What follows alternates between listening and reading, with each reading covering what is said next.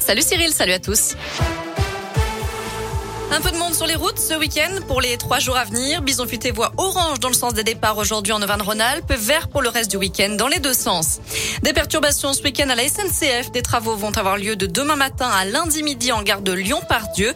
Le trafic est donc réduit sur une dizaine de lignes, notamment Lyon-Bourg, Lyon-Sainté et Lyon-Clermont. Certaines lignes arriveront à Perrache ou bien seront desservies en car. À la une, un accident spectaculaire mais sans gravité ce matin sur l'A40. Un automobiliste a perdu le contrôle de son véhicule à hauteur d'Attigna dans le sens Mâcon-Genève. Selon le progrès, la voiture s'est déportée sur la droite, a traversé un talus en herbe, arraché un grillage et terminé sa course dans un champ. L'homme qui transportait deux passagers se serait endormi au volant. Un rappel, ce week-end, on change d'heure, on gagne une heure, c'est-à-dire qu'à 3 heures, il sera 2 heures. Il faudra donc penser à reculer sa montre d'une heure et comme chaque année, c'est l'occasion aussi de rappeler quelques consignes de sécurité. Il va faire nuit plus tôt, donc les piétons, les cyclistes et les personnes à trottinette sont invités à s'équiper pour être visibles de nuit. Dans la nuit de samedi à dimanche, les petits fantômes, les sorcières et autres citrouilles vont sortir dans la rue pour Halloween. Dans le Puy-de-Dôme, les autorités craignent des débordements dans un contexte de montée des violences, notamment dans l'agglomération de Clermont.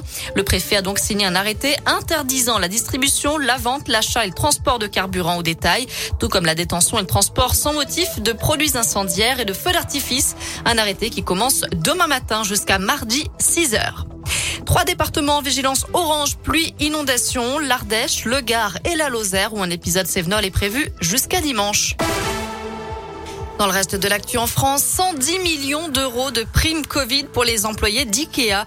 Le géant suédois veut récompenser ses salariés pour leurs efforts extraordinaires durant la pandémie. L'enseigne est passée d'une activité essentiellement boutique à une activité en ligne en seulement deux semaines. Et puis cette grosse frayeur en Bourgogne, une fillette de 4 ans a tiré accidentellement sur son frère âgé de 18 mois seulement. Elle jouait avec une arme chargée hier près de Saulieu en Côte d'Or. Le petit frère n'a pas été grièvement blessé.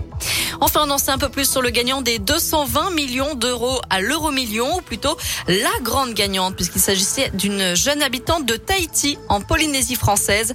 Alors, comme si la vie n'était d'ailleurs pas déjà assez agréable là-bas, elle jouait pour la toute première fois et elle a utilisé le système Flash pour remplir sa grille. La machine a donc bien choisi pour elle. Hein.